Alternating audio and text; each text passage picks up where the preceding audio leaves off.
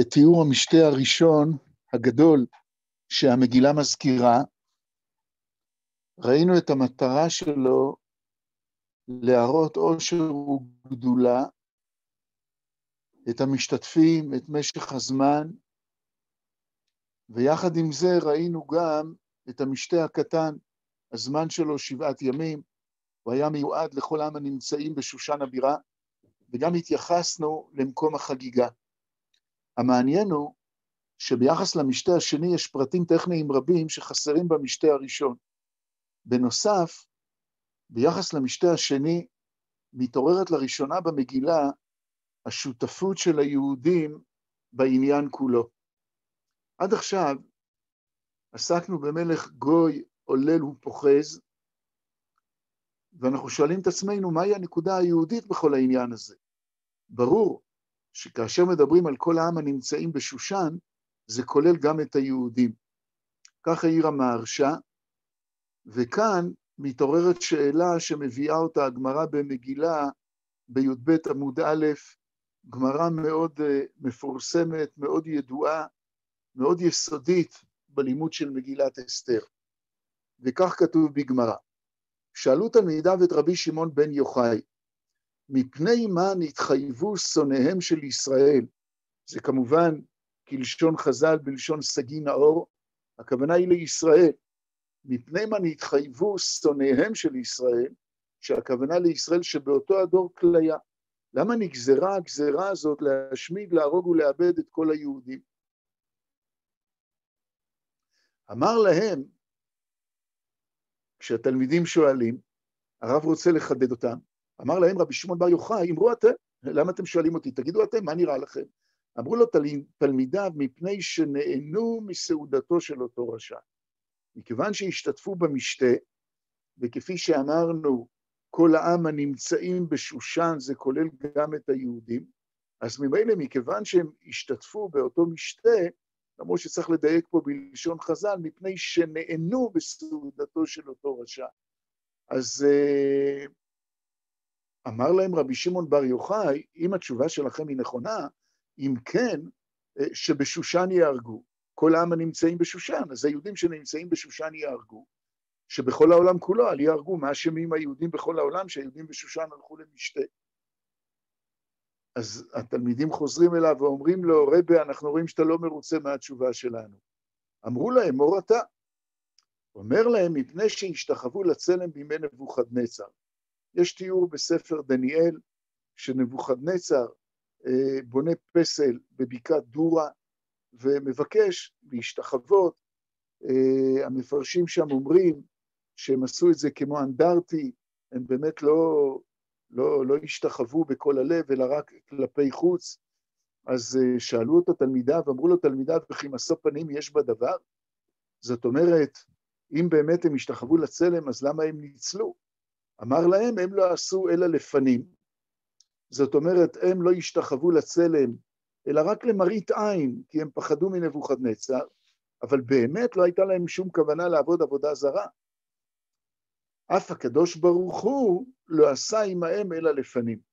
אז כך גם הקדוש ברוך הוא, בעניין שלנו, לא גזר עליהם כליה, אלא לפנים.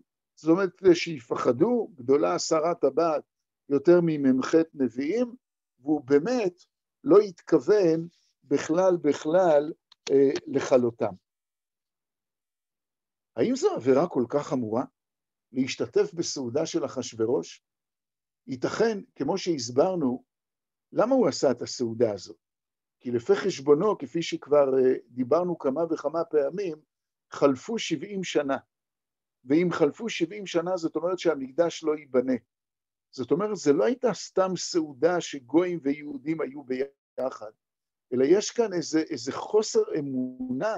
זאת אומרת, אין סיכוי שהמקדש ייבנה.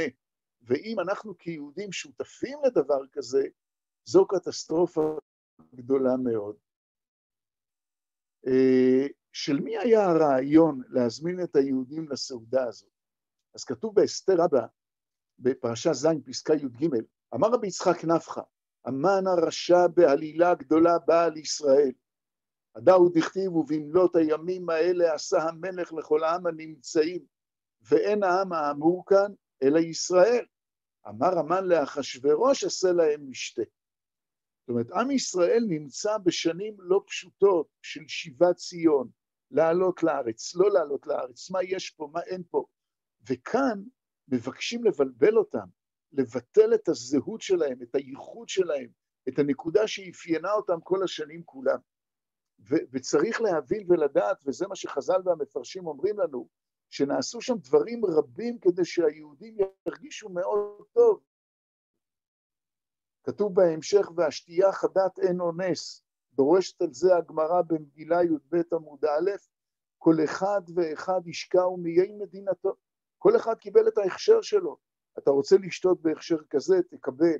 הלכו לקראת האנשים, ו- ויותר מזה כתוב במדרש, אין אונס ביהי נסך ליהודים, ולכן, והשתייה כדת, כדת מה דורשת הגמרא, כדת של תורה, שהאכילה מרובה משתייה.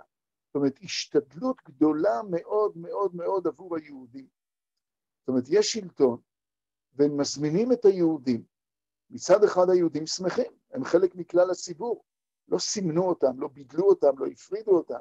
מהצד השני מתחיל כאן מדרון חלקלק מאוד, שהשאלה לאן הוא יגיע. כמה לשתף פעולה, כמה לשמר את ה... את הייחוד היהודי הזה. יש ברב צודק, במחשבות חרוץ, בעמוד מאה שלושים ושש, במהדורה הרגילה באותיות רש"י, וגם שם בסעודה שציווה לעשות כרצון מרדכי, היינו להאכיל ולהשקות ליהודים משלהם, וזהו כרצון מרדכי, שכפר בעבודה זרה, ונקרא יהודי, כי בזה ניכר תוקף ריחוקה מעבודה זרה, שאפילו בסעודת מלך גדול כמוהו, ישראל מובדלים במאכליהם ובמשקיהם, ואין להם שום התחברות, ובזה טעו וכו' וכו'.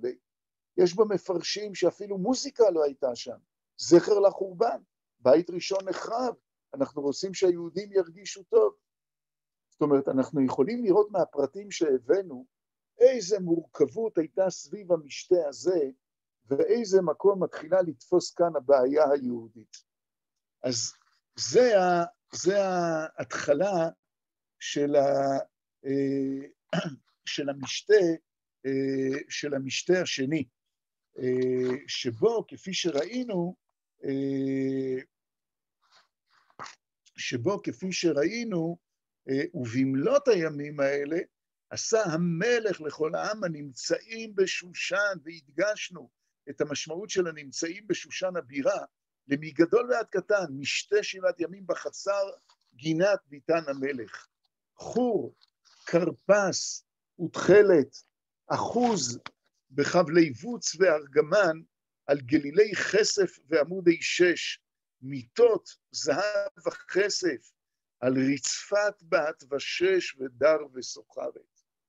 זאת אומרת, יש כאן תיאור של אריגים, חור, קרפס, תכלת, זה אריגים יקרים, אריגים שונים ומשונים, כנראה שזה היה פרוס כאוהלים, כי אנחנו סך הכל מדברים על משהו שמתבצע בחצר גינת ביתן המלך, אין קירות, אין תקרה, צריך לדאוג לאווירה, לאווירה נעימה, שמשהו יהיה מסביב לאנשים היושבים, ואז יש תיאור של המיטות, מיטות זהב וחסף, ואז יש תיאור של הרצפה, רצפת בת ושש ודר וסוחרת.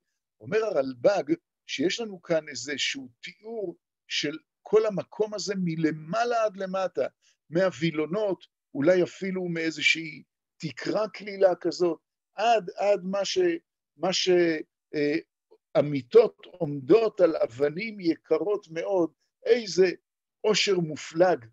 וייתכן שבמשתה השני, למה הוא לא הראה אוצרות? כי, כי מצד אחד הוא דאג, אה, הוא, הוא רצה להראות את העושר שלו, והאוצרות היו פחות חשובים, כי ברגע שאנשים פשוטים באים ורואים, ורואים כזה עושר, אז מה, הוא יתחיל להראות להם איזה תמונה של איזה צייר מלפני כך וכך שנים. זה לא אומר להם כלום, הם פשוטי העם, לשרים, לנגידים, להם הוא הראה את אוצרות מלכותו. אבל לחבורה הזאת של האנשים הפשוטים שהוא רצה שהם יתפעלו ממנו, הוא אחז את עיניהם דווקא ביופי החיצוני, שבא לידי ביטוי במשתה השני, ובכלל לא נזכר במשתה הראשון.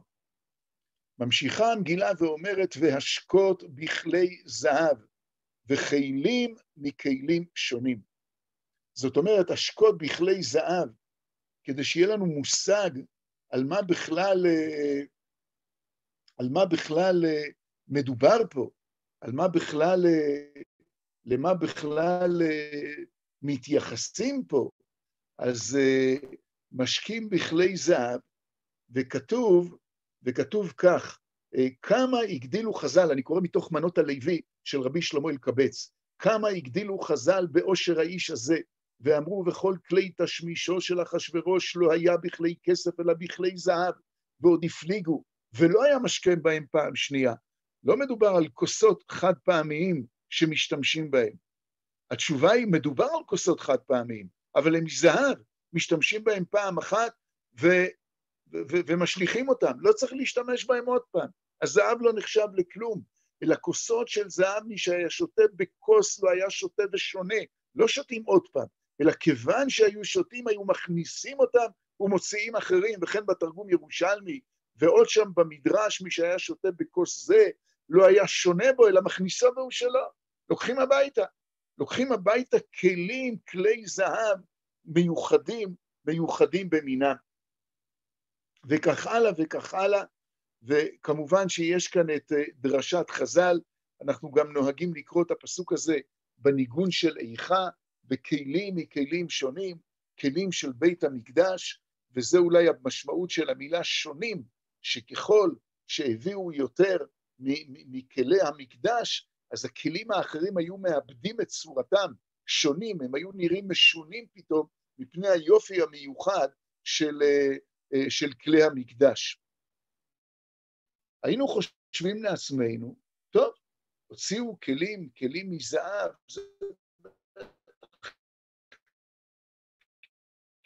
כלים קטנטנים, נותנים לכל אחד יד המלך.